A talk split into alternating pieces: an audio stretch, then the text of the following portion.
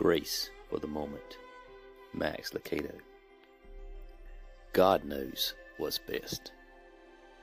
The problem with this world is that it doesn't fit. Oh, it will do for now, but it isn't tailor made. We were made to live with God, but on earth we live by faith. We were made to live forever, but on this earth we live but for a moment. We must trust God. We must trust not only that He does what is best, but that He knows what is ahead. Ponder the words of Isaiah 57, verses 1 through 2.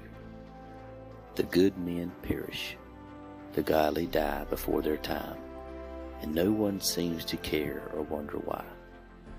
No one seems to realize that God has taken them away from the evil days ahead.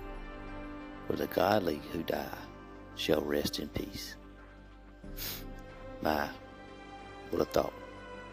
God has taken them away from the evil days ahead. Could death be God's grace? Could the funeral wreath be God's safety ring?